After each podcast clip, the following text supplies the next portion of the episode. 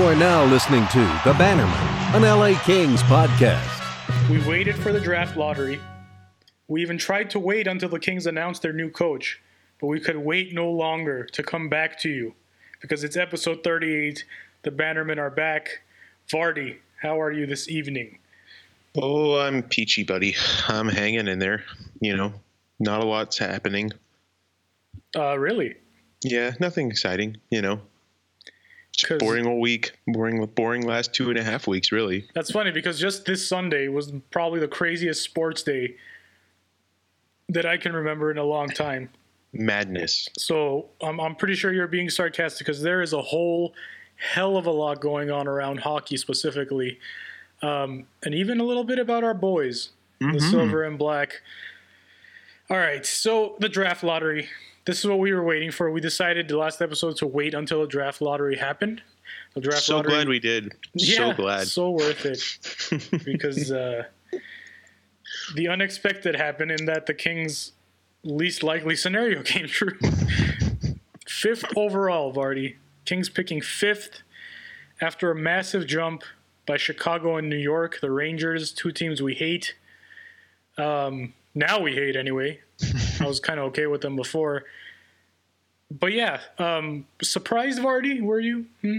That the Kings ended up with the fifth pick?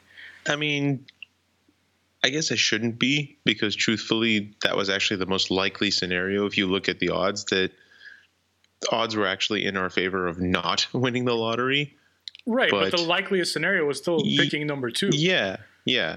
and that didn't happen. I actually I don't know if the likeliest one was for us to pick number two. I think winning the lottery was like thirteen percent, but then every other category of our pick dropping was actually like if you pull that into a pool, that's a higher probability. That's kind of what I mean. Like I think- Interesting. so yeah, the Kings yeah, were more likely to pick fifth than second. the Kings were more likely to drop from second to another pick Than to than they were to pick second or first. Well, that just doesn't make any sense to me. But I- that, but that's the lottery, baby. That's what we got now. Where Chicago can miss the playoff by six points and then get third overall pick. This is the world we live in. awesome. Hope you like it. I hate it. It's the worst. I hate it. So immediately, well, not immediately, because for I want to say 48 solid hours there, we were pretty upset. Um, but we got over it as we always do, and so we focused in on what can the Kings get at number five, and that's when usually around this time I really get into the prospects. I know you do too, Vardy, Mm-hmm. and just trying to look and see what there is. And I read a lot about these guys, and the name that jumps out. Well, there's a lot of names that jump out, but my favorite guy at number five for the Kings is now Alex Turcotte. Mm-hmm. 5'11", 185, a center out of the USA developmental uh, national team. He was on the under 18 with Jack Hughes, all that good stuff. From everything I've read, a two way center who can also bring a lot of skill to the position. The type of center that you trust in every single situation, type of center that can basically do it all, but at a high level. And that's I've always kind of liked players like that. In fact, uh, comparable that always comes up with him is Jonathan Toews. And I'm okay with that. we're okay with that because we have a similar player right now who who did us real good Mhm. for the last 10 years. So that's that's kind of who I want now. So you can mark that down, fans. I'm sure you are. But there's a lot of interesting names. Um, Yeah, a lot of, lot of solid Dach, players yeah. from the yeah, a lot of solid players from the U.S. national team. If you look at the kind of the top ten projected forwards, a few guys from the U.S. national team there. Correct. From the U.S. Uh, national team, you'll have Trevor Zegras, um, Cole Caufield, who whose stock was just has kept rising ever since. Now he's five foot seven. That's you know not ideal, I guess, but in the new NHL, it doesn't matter anymore, and that's kind of the uh, the good part of that. Matthew Boldy. No idea. I haven't really researched him too much, but a lot of good players on the North American side and from the European side, of course. Kaapo Kakko is the big prize out of there, but then there's Vasily Podkolzin out of Russia. He's a right winger, a real good player, comparable. Uh, I've read a lot that he they he reminds a lot of people of a younger, more productive Rick Nash, which is nice. I'm sure for him. But the the thing, Vardy, of the top ten picks, I don't think there's more than one defenseman that is a consensus top ten, and that's Bowen Byram uh, from the WHL. So would I think it's safe to say that if the Kings go up to the podium, they're taking a forward. Yeah, yeah, I, I agree with that. I mean, at this point, uh, you know, so the obvious things being obvious, Jack Hughes, Kaapo Kakko are going to go uh, one and two in that order, more than likely, More unless than there's likely. some dramatic shift in terms of traded picks or something silly like And that. really, but- the only other shift is if I don't know. Uh, New Jersey really loves Kaapo Kakko to the point where they take him one and, and Hughes goes two to the Rangers. right, but I, I don't think there's any. I would be I'd be shocked. absolutely yeah, I'd be shocked. too. flabbergasted if that happens. And truthfully, I'd be I'd be amazed if if uh, the Rangers traded that pick too. I think they're in a perfect position to bring in a guy like that and You like have to you know take him. yeah, you it's have easy to take peasy. him. It's easy peasy.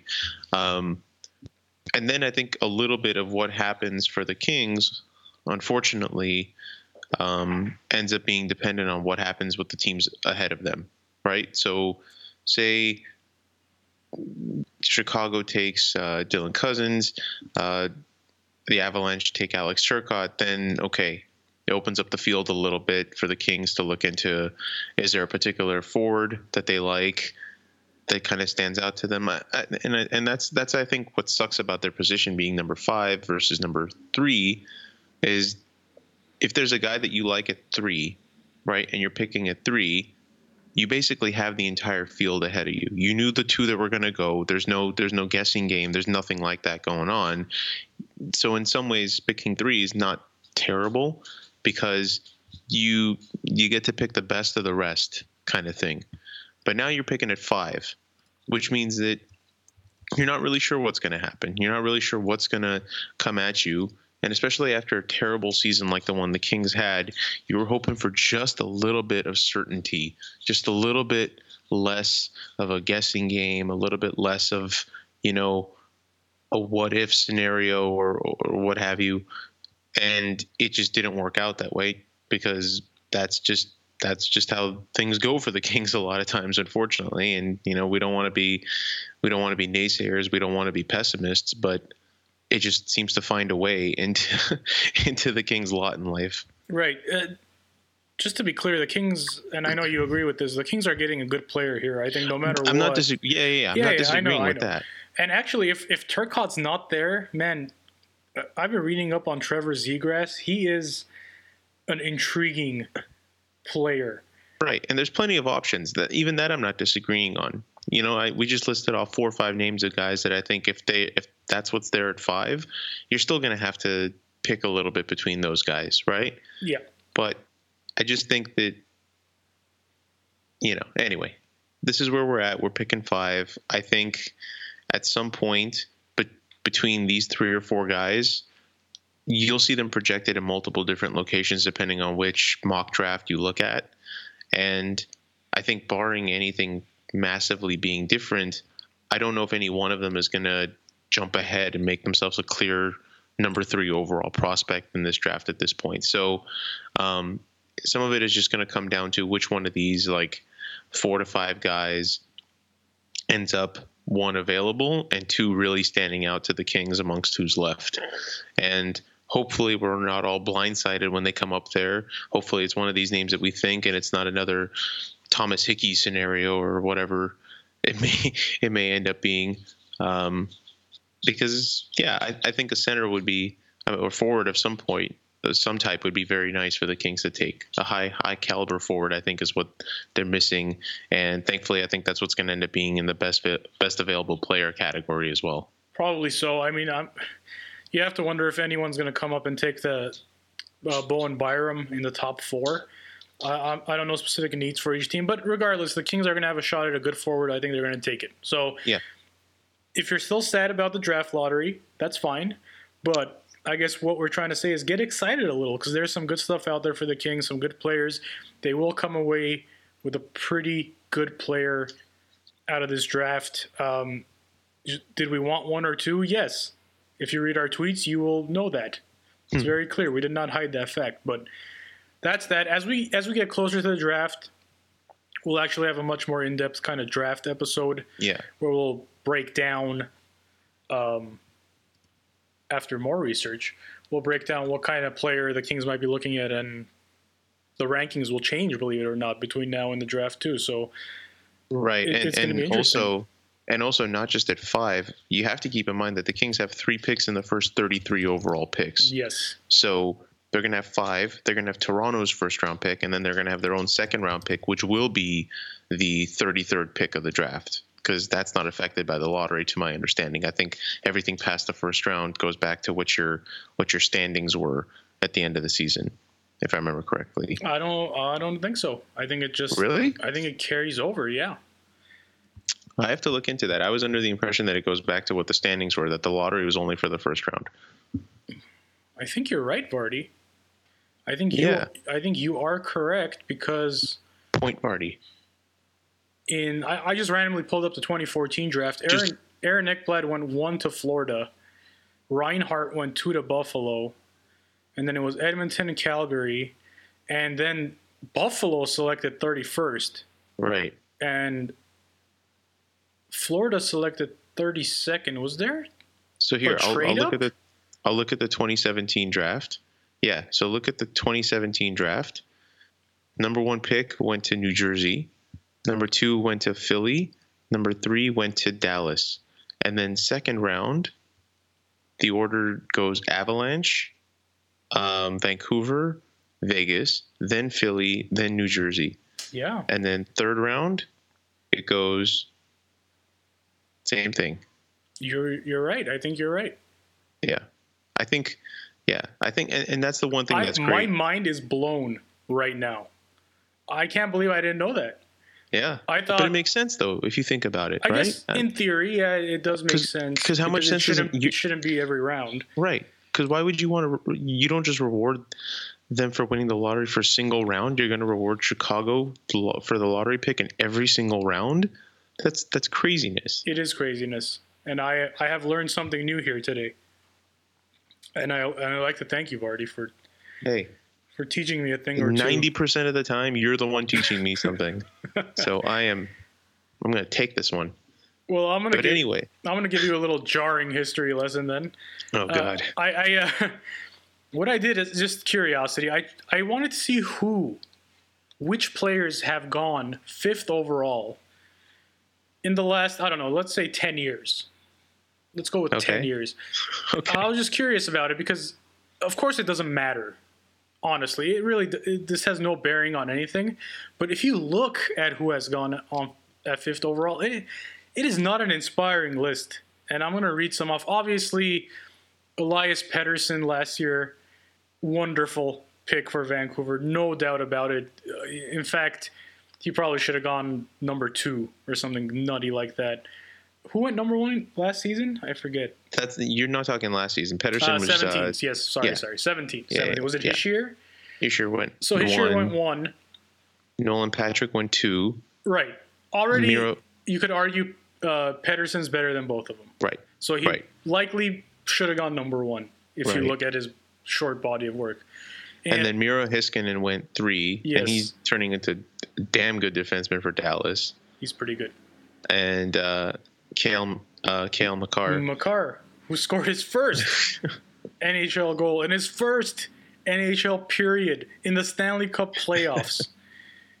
God, I love this this time of the year. It, this tournament is just nuts. We'll get into that Right. uh, a little more. So Pettersson in 17, Olli Juolevi in 16, Noah Hanifin in 15, Michael Dal Colle, Elias Lindholm, Morgan Rielly, Ryan Strome, Nino Niederreiter, Brayden Schenn to the LA Kings, and that brings us to 2009. So Luke Schenn in 2008, Karl Alzner 2007. The last, but before that, it was Kessel, Price, Wheeler, going back to back to back, which are 3 great. Mm-hmm. But my my point is, you hope to get a true game changer at number five. It clearly we're not talking about first overall or anything, but you would like to get someone who impacts your franchise.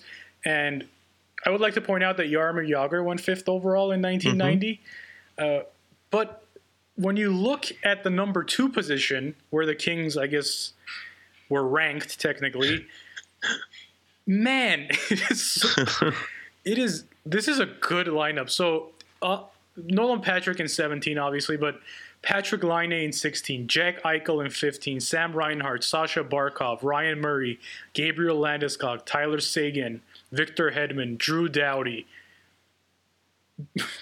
Geno Malkin. They, they could all go one overall and no one would bat an eyelash. Exactly. So it's a, it's a little bit of a difference there. I thought it was interesting to look at uh, to see the big differences between those two. But again, it doesn't matter. It really, truly doesn't matter because a scout can go up at number five and pick a guy who, hypothetically, is ranked number 25 and he goes on to be like a Hall of Famer. You know, Erik Or Karlsson went Hickey. late in the first round. Thomas Right. Hickey went number four. You know what I mean? Right. Like, so it's all very much about your scouting staff and who they really want and who they're really going to fight for. Right. But that was a fun exercise, and now we can move on until our draft episode, where we will probably get more into this craziness. Um, Kings Nation, we're still looking for a coach, and all signs, all roads seem to be leading to one Todd McLellan. Yep. It's not official yet, but we were looking at the vacancies earlier, and realistically, Buffalo was hot on his tail. They, for whatever reason, decided he wasn't the guy, whether they couldn't come to a, a number, whatever it was, not happening. Alain Vigneault goes to Philly. Right. The stash goes to Florida. That leaves Anaheim, Ottawa. Who else? Is there anyone else? I thought there was eight coaching vacancies, and right now I'm they're they're counting St. Louis because Berube is an interim coach. ah But I suspect, yeah. Given where they're landing I right now, suspect that he will be hired full time. that being said, the Capitals won a cup, and then Barry Trotz left, so it's not official until it's official. But I'm with you. I'm with you on this one. Um, Right, right. Um, so I don't. I think we may have covered the seven vacancies right there. That the vacancies that were anyway. so you got Buffalo, Philly, Anaheim, L.A., Florida, St. Louis, Ottawa. That's eight. Is it not? I have seven, you have seven. And some other Okay, teams. So Edmonton. Ah, yes. Ed, so by process of elimination, he's not going back to Edmonton. We're talking about Todd McLellan. Correct. Florida got their guy. Mm-hmm. Philly got their guy. Yep. St. Louis is going to keep their guy. So that leaves Anaheim, Los Angeles, Ottawa, and that's it. Yep. And we really haven't heard anything about Ottawa or Anaheim being associated with McLellan. And I would like to think that he, if he's going to go so far as to uh, coach a team in the northeastern region of the uh, continent, that he would pick Buffalo over Ottawa. Right. Um, but history being our guide in this situation, Todd McLellan has historically coached in the NHL in the Pacific Division um, in San Jose, in uh, Edmonton, and you know whether you want to target that as a point of preference for him. You're left with two Pacific Division teams potentially, one of whom is obviously the Kings, and uh, and they've been pursuing him. That's that's no secret to anyone. And depending on who you listen to, the contract's just waiting for the ink to dry before before they announce it. Um, but I don't know. There's there's a there's a small part of me. there's a small part of me that's still worried that out of nowhere I'm going to start hearing about Anaheim uh, making offers his way, and I don't know why that is. Uh, We haven't heard anything about Anaheim. Maybe it's just just the the pessimistic Kings fan in me yet again. Probably. And uh, but let's assume that's not the case. Let's assume that things are actually going to go the way we planned, and Todd McLellan will be the next uh, coach of the LA Kings. What are your thoughts on that? Um, I'm fine with it. You know, am I? Does it get you excited the way Quenneville would? No, Of course not. so. Of course not. But coaching is a funny, funny thing in the NHL. You don't know. In fact, you know what? I'm.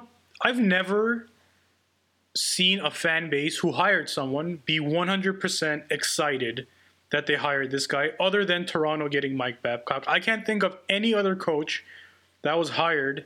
Well, I'm at Florida now. I was gonna say, yeah, I mean, Florida now, obviously.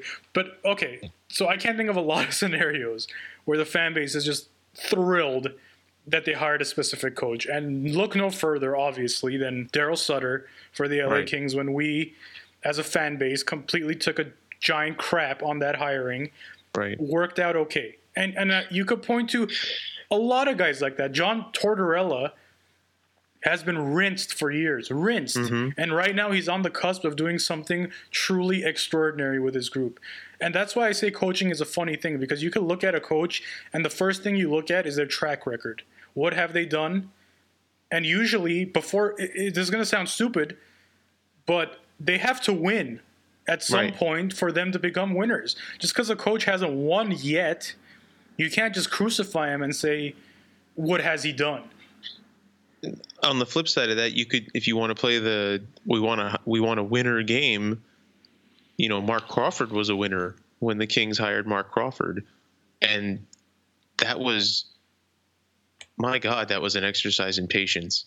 I, I can't think of a worse era in recent memory.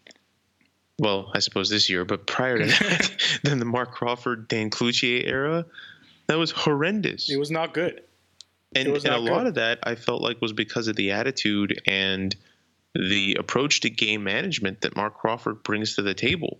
I don't care if he's won a cup; he won a cup with Forsberg and Sakic. Like we did not have Forsberg and Sakic in the lineup, and he did not know what to do with that team in the slightest. No, it was a bad hire from day one. But I guess my point is like when we hired Daryl Sutter, Right. he had been to one final, game seven. He had, you know, he'd always taken his team to the playoffs, but the knock on him was he can never stay with a team long enough to go over the top, to take them over mm-hmm. the top.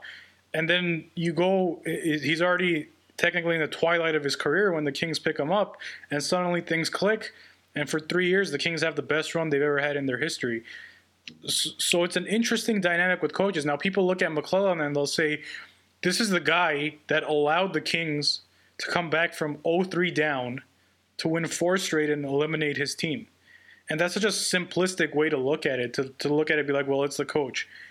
Yeah, but it's the coach and the players, and it's always been that way, and it will always be that way. This past season, the tire fire that was the LA Kings was Willie a big problem? Yes, but the players were a big problem too, and we'll get into mm-hmm. that too, because they themselves admitted as much.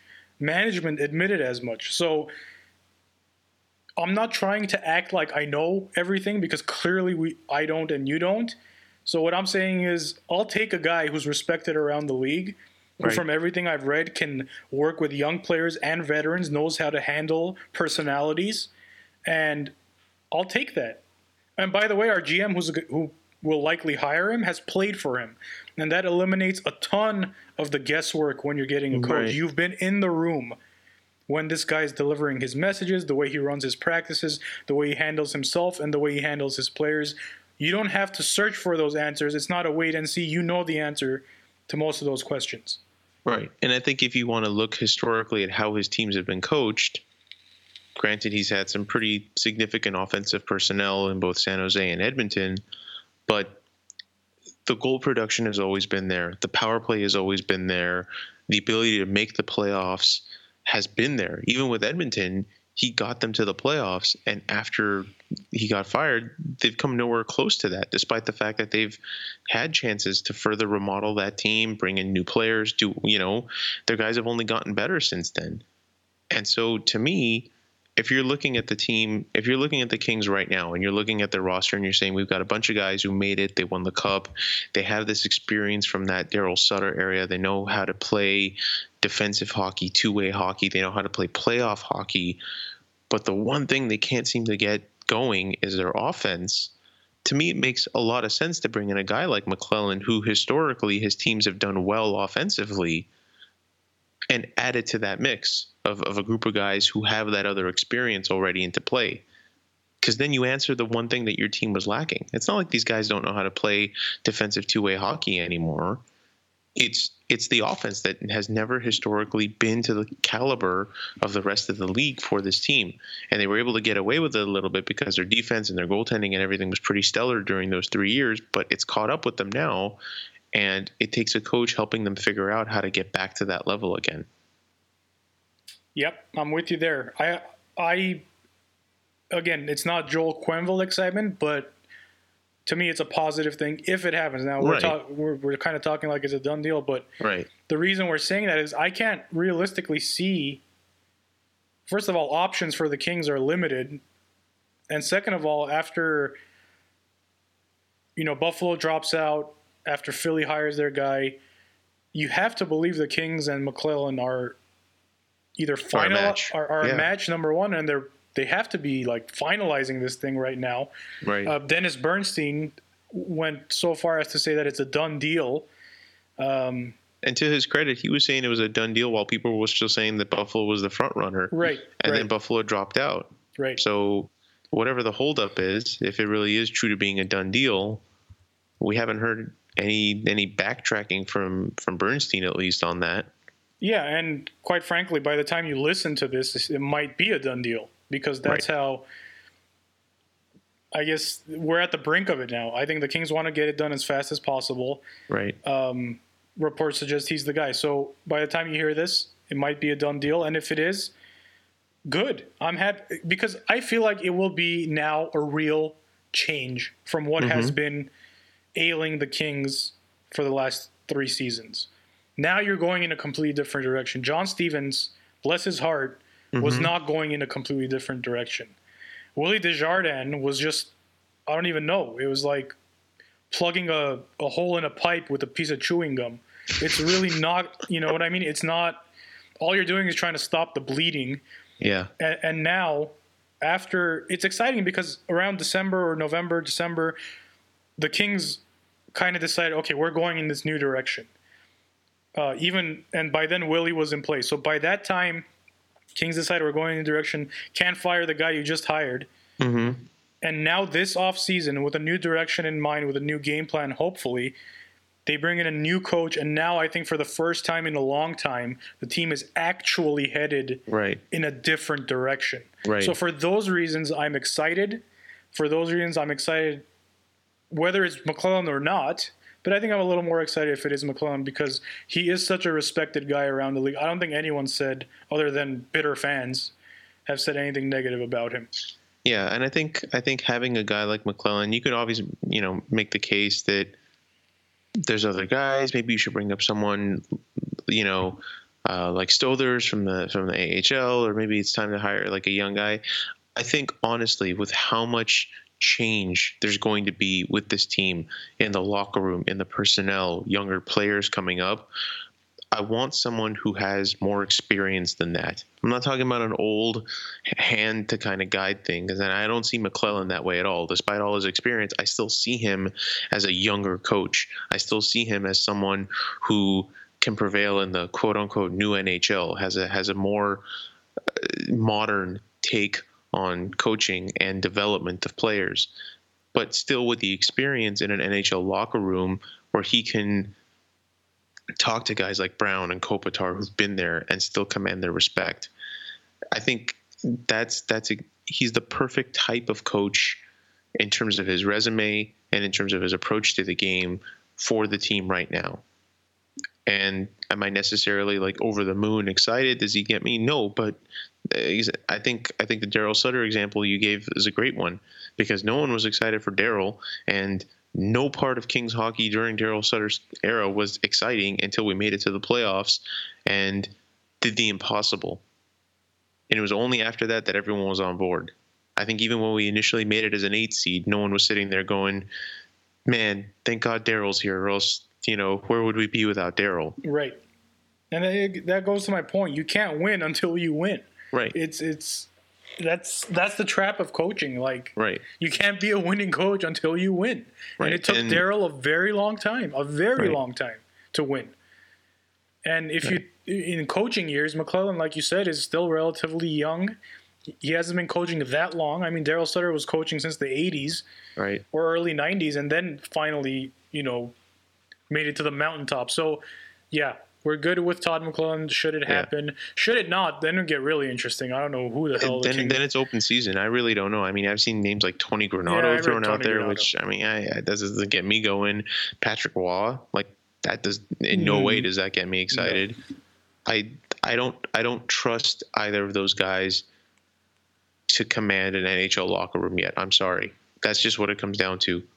I trust a guy like McLellan way more with this team than I do someone like Waugh or Tony Granato. or Disco Dan Bylsma for that Definitely matter. more than Bylsma. Definitely, I don't even care that he's he's got cups. He's got Or- one cup, He's got one cup. and he caught Sorry. lightning in a bottle. Exactly, exactly. Quite So- frankly, so that's that. Another thing I want to touch on: Did you happen to see Rob Blake's end of season press conference? It was like 30 minutes long. It was Mhm. it was a bit of a watch. Mhm. Um, but it a couple of things about it really stuck out to me, and I'm gonna go as far as say kind of bothered me. And what bothered me is how much he blamed himself. Now, I guess that's admirable, but I felt like every five minutes he was saying like my fault. I you know, I did a bad job there. He even went as far at one time he said I did a terrible job. And I don't want to hear that. I don't want to hear that. Um, I understand there were some things that he could have done differently. I understand um, maybe uh, not maybe definitely some of this is on him, but I I don't know why it, it I don't want to hear the guy who's supposed to lead this team into the next chapter of their history say so many times that he basically messed up. Do you think he's saying that because he truly believes it, or do you think he's saying that because one, you know, he brought in a clearly interim coach who no longer is there to speak for himself and to apologize for anything that he may have screwed up, and two, he knows that a lot of these players who are in that locker room are not going to be there anymore through the offseason, so he doesn't really want to throw them under the bus as well. Maybe, maybe, but I mean, I mean, to me, I, I to just me, don't when I see the value in in protecting. I don't want to uh, again. I'm not trying to dump on Willie, but yeah, to go out of your way so much to defend a guy who just clearly wasn't the guy for the job. I guess Right. it, I I guess it is on him because he hired him. right. But I don't know something about Blake repeatedly saying it was my fault. It was my fault. I did a terrible job. I did a bad job. It just kept like punching me in the face. Yeah, I, I I'm not. I guess I'm not as worried about his confidence. I, I in some ways I think of it as just press conference material. Like that's what he's supposed to say, and so he says it. But I don't necessarily think that he's sitting there, you know, bemoaning his shortcomings as a as a first time GM. I think if if we know anything about Rob Blake and his history is that he's a supremely confident player. He's been a leader for most of his career. Um, and I, I don't get the impression from him even in those interviews that he's necessarily questioning himself or questioning his tactics. I think he's learning on the job a bit certainly just like anyone else who's a first time gm is. But um, i think he has a clear picture in his head of where this team needs to go. And a lot of that involves more changes more turnovers more um, movement of players who've been here a really long time. And it's just easier in that scenario to accept responsibility straight up than to come out and say, you know, 22 guys on this team didn't do a good job, and that means there's going to be a lot less of those guys next offseason. You know what I mean? Sure, I, I think sure, I it's get I, think that. it's just a way of leading.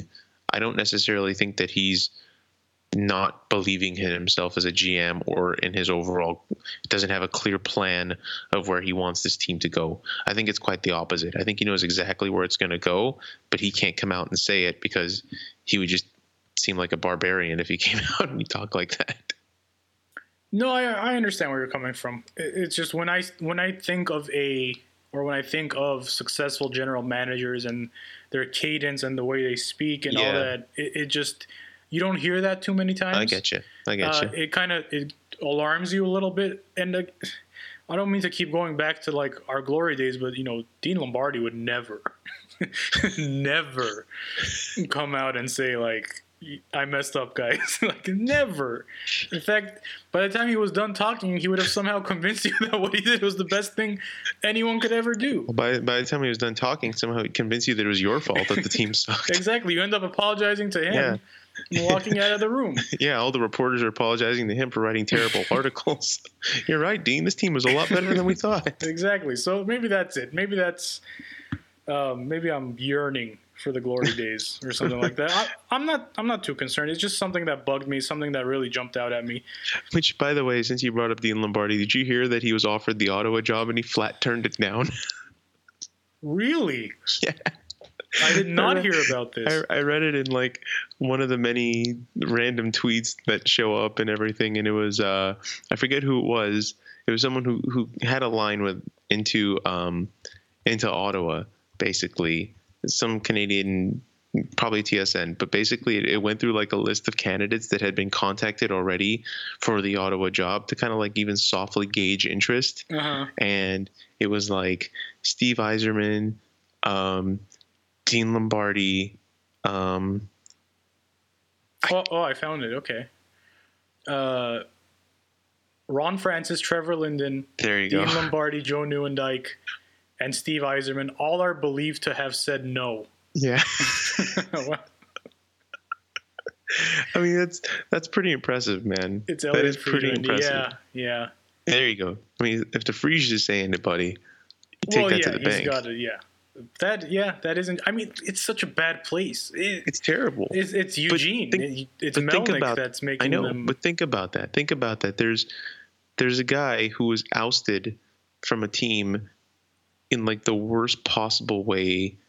You know, won two cups, ends up getting fired with the coach, essentially that he hired, and then has to kind of like go back to playing assistant GM, assistant scout sometimes for the Flyers, and another NHL team comes around and offers him a chance at redemption, and yeah, he's just like, nah. not, not, gonna. not there. I need to do some more soul searching here. Not there, man. That's Yeah. interesting. I didn't know that. Uh, I'm glad I do now because it's entertaining as hell, Yeah. as always. Okay, so I guess we should talk about the playoffs, Vardy, because If things, we must. we must because things are off the rails, and I love it. If if anyone has any doubt that the playoff, the NHL playoffs are the best is the best tournament in all of sports, man. Just we're four games in. We're four games in, and it is chaos, and, and it's outstanding. hmm Tampa Bay, who the Bannerman said on the last episode that Columbus had zero chance. Let me say it again: zero chance of beating. The Lightning are down three games to none to the Columbus Blue Jackets, and it is unfreaking believable. I, man, I, you brought this up, buddy, but our our eat crow per sixty, just even in the off season, refuses to drop, or postseason, I should say. Off the charts. I, Amazing. it's just it's crazy. It's craziness. I don't know if you would have found anyone outside of Columbus, Ohio, who would have told you that the Blue Jackets had a chance of beating Tampa Bay, much less being on the verge of sweeping them, much less driving their frustration to the point where where the uh, Hart Trophy winner um, Attempts murder.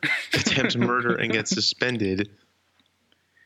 My I mean, God. My God. it is, it's it's fallen apart in so many ways and it is amazing it's amazing because now you have guys like matt duchene who's playing in like i don't know his sixth playoff game ever something like that Given these amazing soundbite quotes about how i never expected to be a columbus blue jacket but it's the happiest i've ever been in my life i mean it's it's got the hallmarks again of a team that is just coming together at the right time scrapped and clawed to even get into the playoffs, despite the fact that they went absolutely to the wall, bringing in every player that they possibly could at the trade deadline.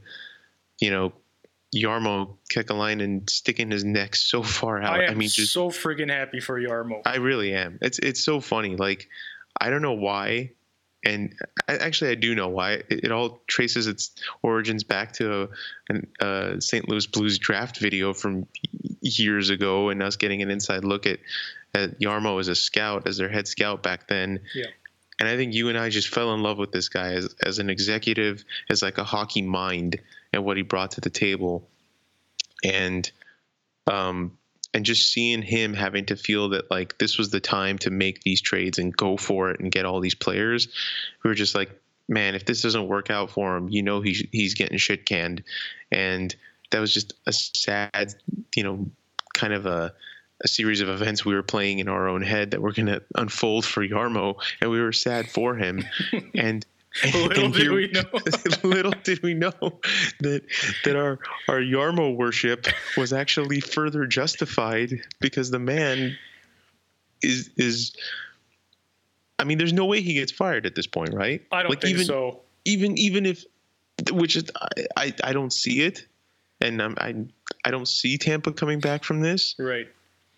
But even if they somehow did, can you actually see him losing his job after going so far in and having the team on the absolute brink of advancing past the first round in their history? No, I think he's staying. I just want to say that I don't think Tampa's coming back. I know you don't think so either. Um, but no, no, you have to. The thing you have to respect a guy who is willing to put his balls on the line in the 11th hour and say, you know what, we're going for it. And you need, you know, I I was critical. Okay, I, not critical, We- but we I I questioned it. I questioned that mentality with the with an underachieving team Yes. to say I'm going all in when my team is clearly not playing the way they're supposed to play. I didn't. I was against it. I, I questioned it. I questioned him. I'm sorry. I was wrong. Um, but you have to respect the guy who's willing to, to just basically go all in and say, I believe in what I'm doing. I believe in the players I've brought. I believe in the players I have. And we're this is what we're doing. And right now, they are my hopeful to win the Stanley Cup. I hope they win. I hope they go all the way. Because when you slay the giant like they're about to do, like you, it is a scary team. We know it. We know this, fans. We know this firsthand. Right. When you slay the giant, and you you start getting that feeling that something special is happening in your locker room, that is a very difficult team to beat. A very difficult team to beat. Kings in 2012, hell, Kings in 2014 was the same story. Vegas Yep. last year, when you when you got that feeling, Right. you just felt them going. And yeah, they lost in the end, but no one would have ever expected them going three wins away from the cup. So watch out for Columbus. Whoever's whoever's got them next, I feel sorry for you because like the Kings in 2012, this was not an eighth seed. They Right. finished eighth, but up and down that line, you look, man, they are deep, they are scary, and they are hungry right now. The main takeaway I have from the first three games between the Lightning and the Blue Jackets is that one team is willing to do whatever it takes mm-hmm. to win, and the other team thought that by showing up, it would be enough. And it is not enough, not in the playoffs. And right now, they're about to pay the ultimate price for that when it comes to hockey. And it's just, it's awesome. The- I love it. I love every second of it. And now, on the flip side of that, where do you go from this if you're Tampa? I mean, they last season they got eliminated and came out this season and had a historic regular season. We're just running on all cylinders. Yeah. And if you potentially get swept in the first round by the eighth seed, where the hell do you go from there, I man? think they're going to fire the coach for starters. Maybe that's what Buffalo's waiting on. Buffalo's waiting on Jon Cooper to be Here's available. something very interesting about this series. After game one, Tampa was already scrambling in their Yeah. post games. I don't know Well, if you they- I mean, followed this. because they were up 3-0. They were up 3-0 in game one, and Columbus came back and beat them, and they had no idea what to do with themselves. But what's funny is they they were already talking about like we have to change the way we play. Like what are you talking about, dude? You were just won 62 games. right. You blew a 3 nothing lead in one game and Right. you're already talking about like we have to change the way we do things. I think Stamkos went out and he said those words to the media like Where's your composure, man? Where is see? That's not a championship team because we've seen championship teams up close and we've seen them way before. And when at the first sign of trouble, you're scrambling. You are not going to go where you need to go, and that's exactly game two. They're like, we don't know. Uh, Jon Cooper looks lost. Like, what do we do? When yeah, the, the, five alarm fire quote is going to be. There you go. Five alarm fire. What? It was two nothing. Right. It was two nothing. You know, you again. We're talking about our team. I don't want to keep doing this, but when the Kings went down 0-2 to San Jose, I remember Darryl Sutter telling the media like everyone needs to relax because it's not like someone died the way they were throwing questions at him. He was just calm. The team was calm. The team never looked rattled, even in those three games. Down 0-3, they never you never got the feeling that like they're not trying, that they're scrambling for answers. No, it was a very workman-like attitude they brought to the rink. And that's what you need in the playoffs. Playoffs are going to be all about ups and downs, adversity, all this stuff. And from game one, the Lightning looked like they were like, we're not ready Mm-hmm. Like, what do you mean we lost? Yeah, you lost. It's one game. Right. You're the best team in the league. You're a record setting team. You cannot fold like that after game one. And game two, the five, the, like you mentioned, the five alarm. Dude, it is not a five alarm right. emergency. Like, chill. Just take a right. step back, play your game. But they didn't. And now they're in real deep shit. Yeah. No, it's it's crazy. I mean, and and some of that i mean i guess you're right man some of that stems from the coaching too like your leaders have to have to come out and keep everyone's composure and within two games you have again your leading scorer taking a nasty hit and getting suspended you have your captain talking about having to change the way you got to play, and you have your coach talking about this being a five alarm fire. And I get that there's a sense of like you're trying to spark some urgency, you're trying to get these guys going, but I mean that's that's clearly not what's working for them at the moment. And it's it's probably too late for them to do anything about it now. It's just it's nuts. It's nuts, man. It's and that, they look and, defeated. And they do. They look. They done. really do. And meanwhile, Columbus I'm looking at videos of these guys like strutting into the locker room after the game. Have you seen this clip? Please find this. Cl- if you have not seen this clip, look at the clip of Artemi Panarin going back to the locker room. I think it was like in between periods last game.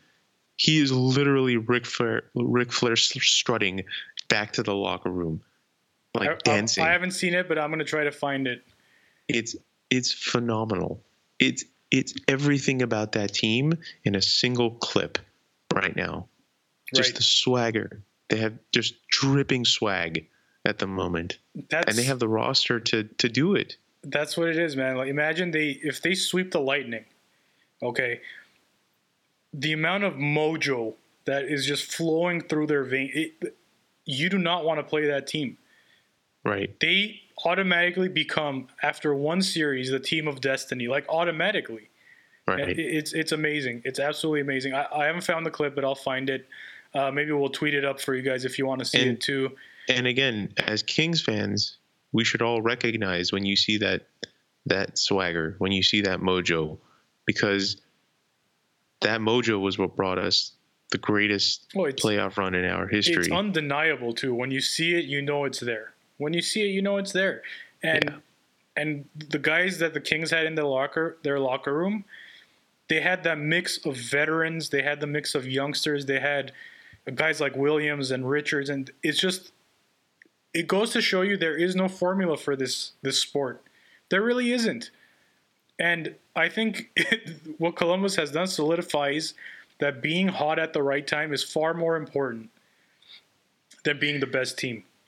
And I think we've we've said that historically, man. We have, we have said that historically that just you got to catch fire. You catch fire at the right time. You got a good goalie, which Columbus very much does. And dude, you can you can do it. 16 wins is nothing in that type of a setting. And what this proves, and maybe we've been spoiled by this, is how difficult it is to win this tournament, how difficult it is to win the Stanley Cup. The Kings have two Stanley Cups in a three year period, and we will forever have taken it for granted. I don't care who says what. How hard it is. The Lightning just won 62 games, and as early as tomorrow, they could be out. Yeah. They could be out. This is is so difficult to win in this league. It's so difficult to win the Stanley Cup. Now they have to come back from three nothing. It's not going to happen. I, it's not going to happen. Yeah. And and by So- the way, the, all this talk, you know, Kings fans, we romanticize that first run a lot. We really do. Like if you ask any Kings fan, like what what's that run? The run is 2012 Mhm. when they bulldozed everybody. No series was ever in question. Three nothing, all four times. Everyone really romanticizes that run, but the more you watch, or the more you're separated from that, the, the longer the Kings are out of the playoffs and not going deep. Yeah. You appreciate the 14 run as much, if not more. Yeah, Because man. coming back from 03, first of all, what it takes to do that, and the Flyers and the Kings both deserve a ton of credit for doing this four years apart. But you look at Tampa right now, you know they can't do it. You know they can't do it because it's you're you're staring the impossible, and to stare at the impossible and believe you could do it is borderline impossible. so Yeah. I think I'm falling more in love with the 14 run as the as we come become more and more detached from that year. It was. I mean, it was definitely a more earned run. It was a very different feeling for sure. So, Cer- certainly, certainly. Okay, okay. so other series because Yes, there are other yes, series going there on. Are, there is more hockeys happening. Um, Washington. Let's do the Washington series because today something truly ugly happened on the ice. Uh, by the way, Caps are up two one in that series. Hurricanes beat them five one in Game Three. Um, early in the game, Andrei Svechnikov, rookie out of uh, for the Columbus or Columbus for the Carolina Hurricanes, decided it was a good idea um, to go after Alex Ovechkin and, and challenge him to a fight. They dropped the gloves, and Ovi dropped Andre, unfortunately, and it was an ugly scene. Couple of straight rights to the face, and then Svechnikov falls back and hits his head on the ice, and he's Right. done for the game minimum. Um, yeah. Unfortunately, what has been a good series is going to be overshadowed by this now a little bit. Um, no idea what he's thinking trying to fight that guy. No idea what he's thinking trying to fight. Period. Right. It's not his game. Um, it. You have guys on your team who can do that if you need energy, if you need to bring your team up. I get all that. You are not that guy. Ovi is not that guy. So I'm not really sure what he was thinking, but he did it. And unfortunately, right now he's, I don't know, he's questionable for the rest of the series. Yeah. I mean, it was it was a brutal fall, and it surely seemed like the ice hurt him more than the punch did. Just the way he fell, and I don't know, man. I don't know. Like it, it it's it's stuff like that, and I I I brought this up before. Like I, I don't I don't really know if there is much of a place left, and we're seeing less and less fights every year. And I get the the players enforcing each other, you know, playing players enforcing the game. If you got rid of it, then you'd have kind of the goons running roughshod on your stars. I get all that, but man, when you see something like that happen, that can happen to any player. That can happen to any single player, whether they get punched, whether they slip. It, especially with the more we learn about concussions and how they limit not just your career but your life afterwards, it just I don't know. It, it, really begins to bring into question in my mind like how much longer we're going to see fighting in the game but especially in situations like that i, I have no idea what could have possibly been crossing svechnikov's mind at that moment to to think that like fighting ovechkin was going to be something uh, that was worth doing Yeah. that's not what you're there for man they didn't draft you to to punch you know the greatest goal scorer of the generation and probably his idol in some ways in the face. That's not what your role is. You're not you're not being a man about it. You're basically jeopardizing your career as has been proven. So I agree. I mean, hockey culture will always be hockey culture. Okay, you're always going to want to prove whether they ask you to do it or not. You're always going to prove you're tough. You're always going to want to prove that you're willing to do whatever it takes for your team. That's Right. just the culture of the sport, whether you like it or not. That's so ingrained in hockey. I don't think that's ever going away. But like I said, the game has changed enough over the years where skill guys no longer have to do this. You know, skill guys don't have to protect themselves. No one, you know, Mark Messier used to score 50 goals and punch people in the face. Like that doesn't happen too many times anymore. Um, Eric Lindros type players, they don't really exist anymore. So you don't have to go out and do all this stuff.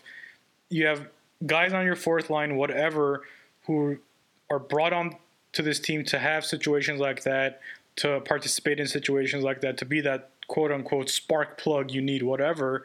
That's why they still have jobs. Leave it to them. Leave it to your local Yep. punching bag to get punched in the face. You don't need to do it. You're a good player. You're young. And quite frankly, Ovi doesn't need to do it either. I- In this case, I don't blame him because he was pushed to do it.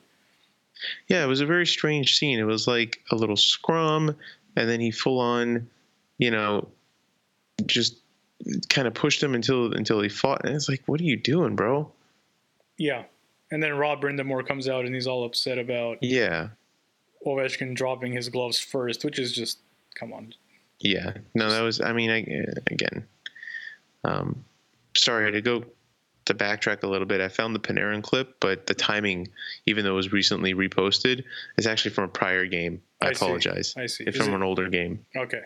but I'm pretty sure this is exactly how he feels, regardless. Sure, sure, sure, sure.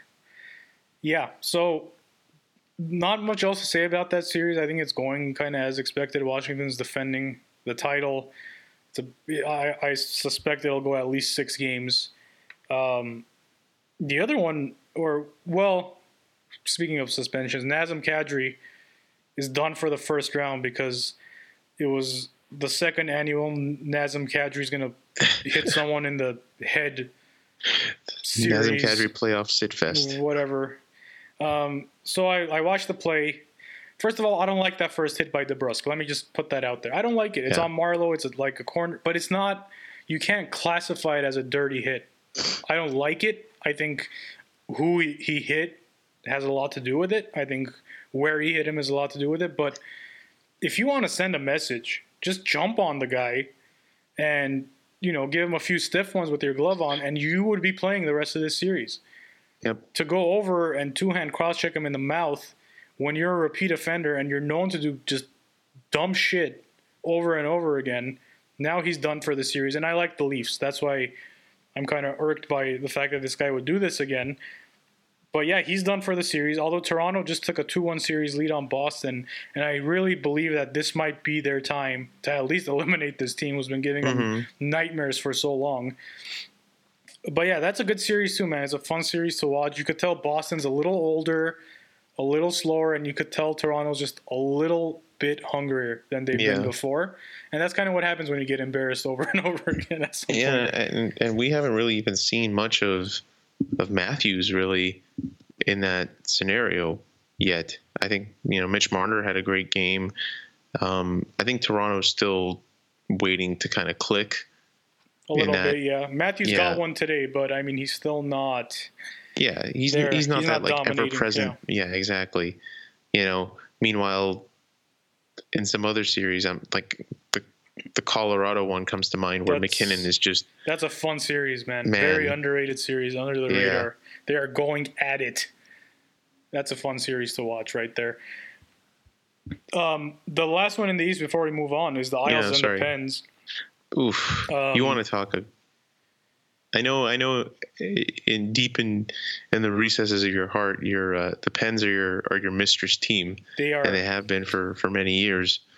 Um, but you have to have some appreciation for what the Islanders are doing right now. absolutely. First of all, I appreciate any team that can shut down Sidney Crosby, and that's what they've done. He doesn't have Mm-hmm. a point. He doesn't have a point in three games.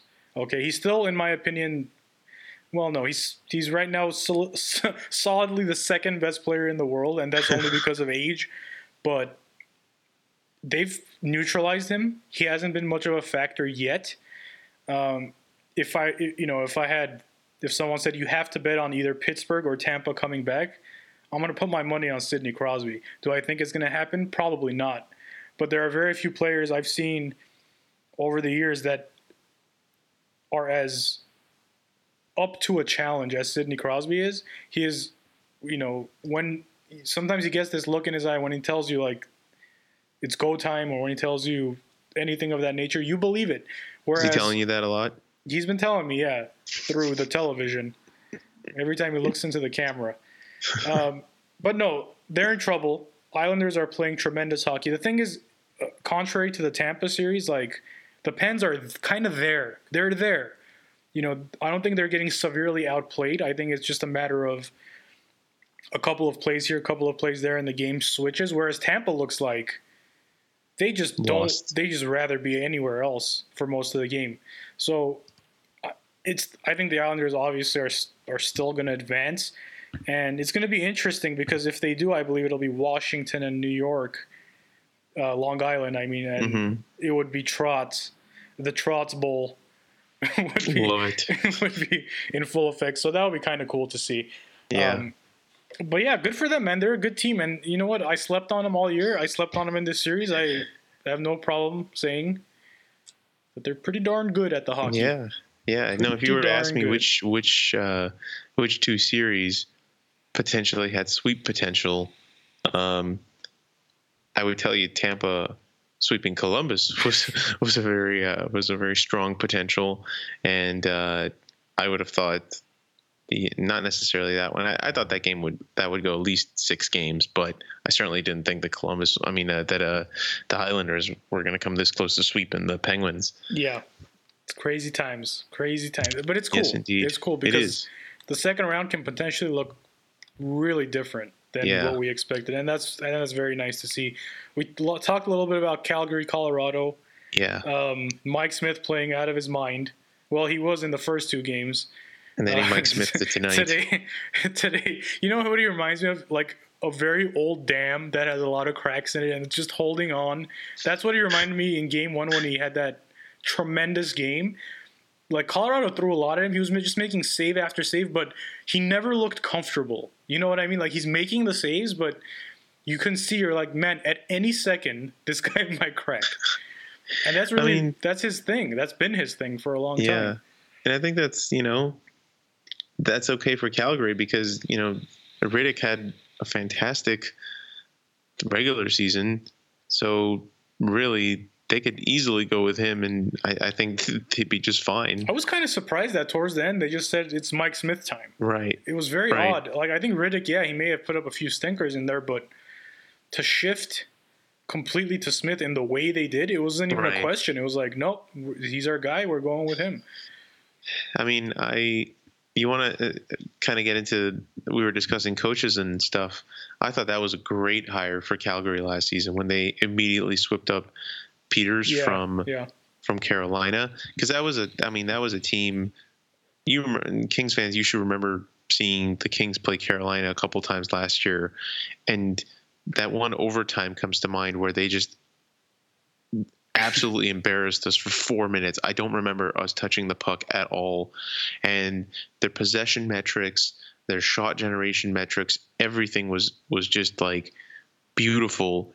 The only thing that just wasn't coming together was the wins column, and Carolina, with new leadership at the helm, just didn't have the patience to really wait for them. And you know they went down the Rod Brind'Amour route, which fine is working out for them, but kudos to Calgary in that moment to to swoop up Bill Peters because they knew he was a good coach, and uh, yeah, yep. another guy that I, I, I, wish I wish the Kings had been able to get, but here we are. Um, so you know, I, I I have a little trust, I have a little faith in his ability to read his team as well. Yeah, um, Nashville, Dallas, just a whole lot of what we expected. Yeah, low scoring hockey. Um, it's just not a series that excites me, and I don't. It's, I, it's not an exciting series, to tell you the truth. Like, it's two very conservative teams kind of going at it. Like Nashville is up right now, two to one, but I, like, would it surprise you if this goes seven games? like a war of attrition? Probably Yeah. not. I mean, it's it seems like that type of series. I don't have too much to say on it, really. There's just there's just so many better storylines going on right now. I think that's kind of what it comes down to. Like, right, right. yes, there's talented players. Yes, there's there's always the potential for Nashville, you know, being being the team that they are to kind of get through. But Dallas, I don't know. It just it I I'm not I'm not finding a hook. You know what I mean? Like, there's no. nothing there that's hooking me over, say, Tampa, Columbus, or New York, Pittsburgh, or or, or even even you know San Jose, Vegas. I mean that that series has got its fair share of nastiness. Now Joe Thornton also. Look at the people who are getting suspended. By the way, like, good lord. Are we trying to build a suspended All Star team? What is Yeah, happening here? Yeah, some good players getting suspended for sure. Um, yeah, um, San Jose, Vegas. You just mentioned entertaining.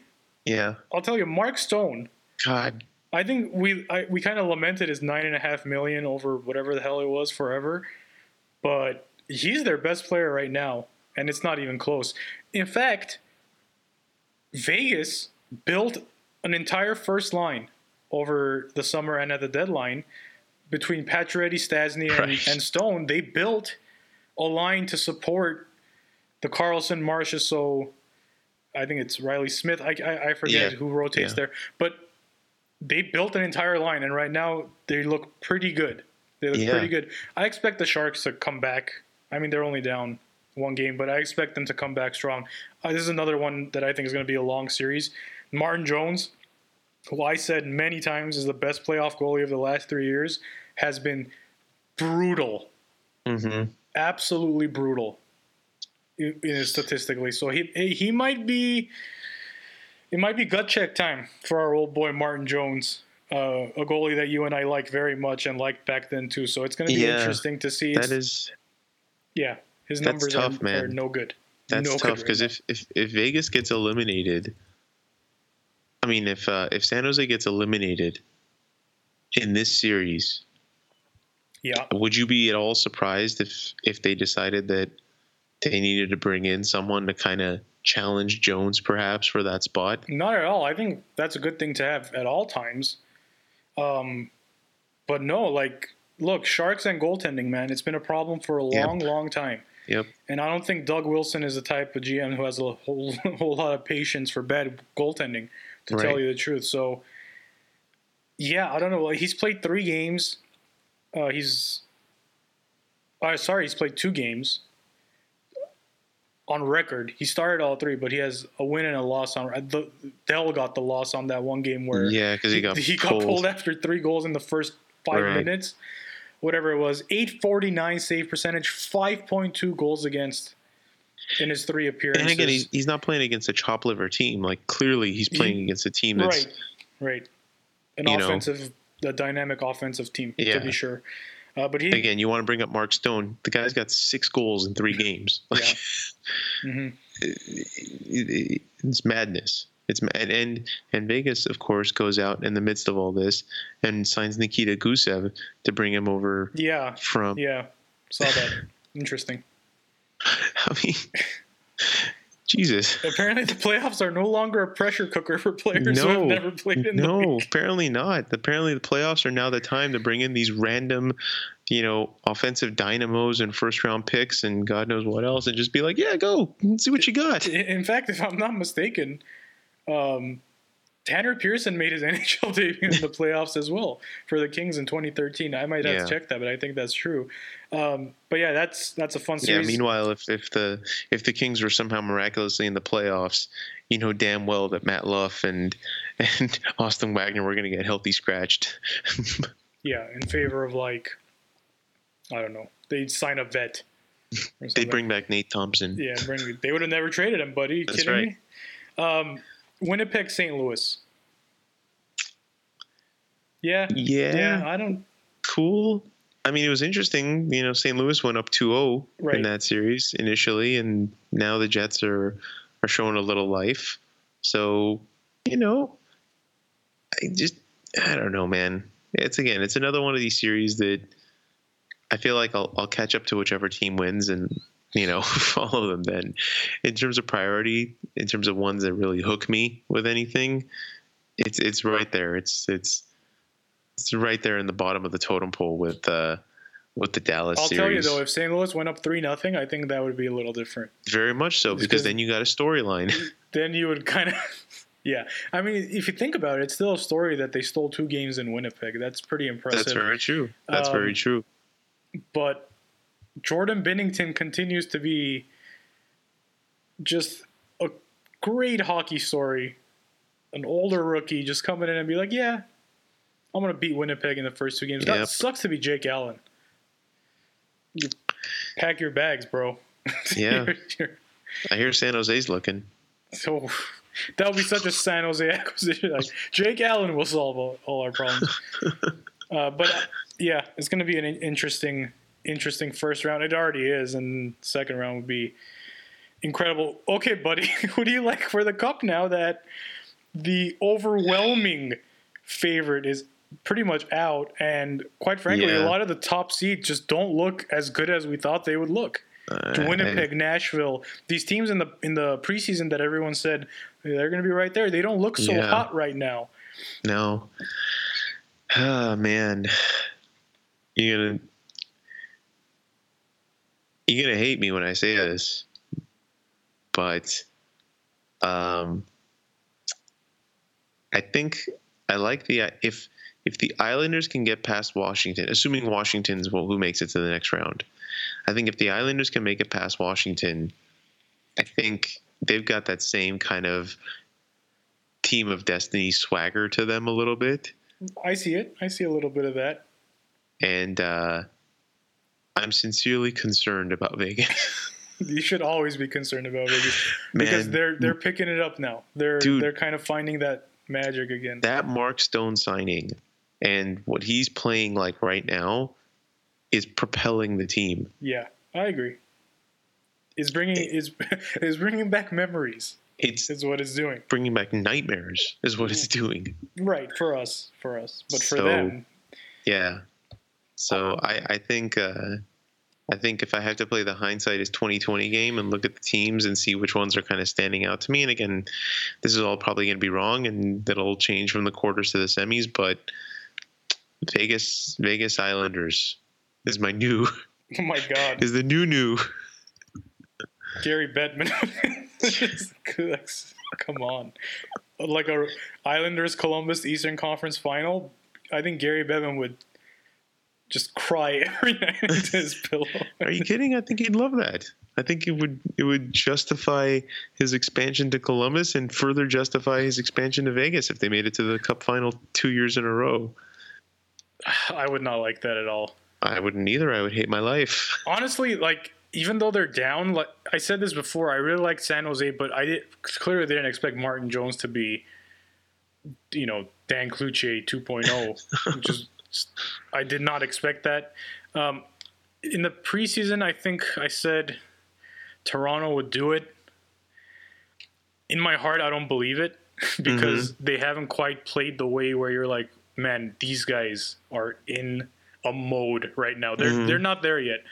Um, but if if all goes how it's going, Toronto might be the best team left in the, in the playoffs. I mean, it might be. If you really break it down, I mean, Capitals obviously would would challenge that statement, but man, a lot of the favorites are just going away, just going away, Vardy. It's kind But of if you- crazy. But it, it might set up for some great storylines, man. Because say Toronto makes it that far and the Islanders make it that far. yeah, that would be Oh, yeah, that would be a tremendous series. good lord. Every Beautiful every series. single every single game that play that is played in New York in that series would be worth watching. Yeah.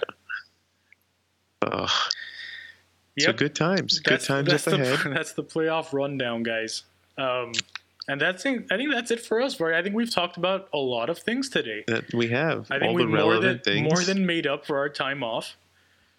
Yeah, and some of it again was we just couldn't find the proper time because it seemed like every day was going to be another day that like something significant needed to be talked about, and uh, you know, and I'm sure, like you said, tomorrow I'm sure it'll come out that Todd McLellan's hired, and and this this whole episode will will be well. No, we, we talked enough we about McLellan. basically It's- talked like it was it's Yeah. already happened, so we got that going for so us. we had that was the angle that we took on it. We're sticking to it. Damn it. exactly. The last thing, Vardy, what did you think about that Finland USA Women's World Championship it! Oh man, catastrophe?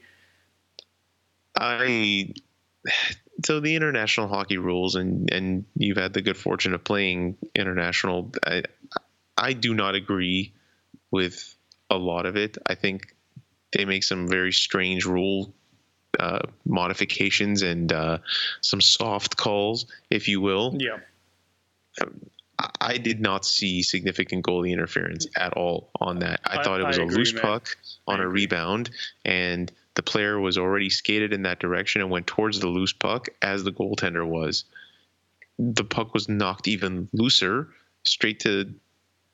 That should have been a Finland goal. I don't see any reason how that's overturned. I agree. I And look. apparently, Finland has, has filed an official protest against it. So, you know, whatever. And then to agonize over it, to drag it out like with a 12 minute review afterwards, Yeah, dude, it's. the longer it goes, the worse it is. I, you know, it's not going your way. I've, I've most of the never seen anything like that in my life. I have never seen a review like that. And then everything gets called back after 12 minutes and then you start it up again. Yeah, very odd. Very, very odd. Look, we're both Americans, right? We're both born here.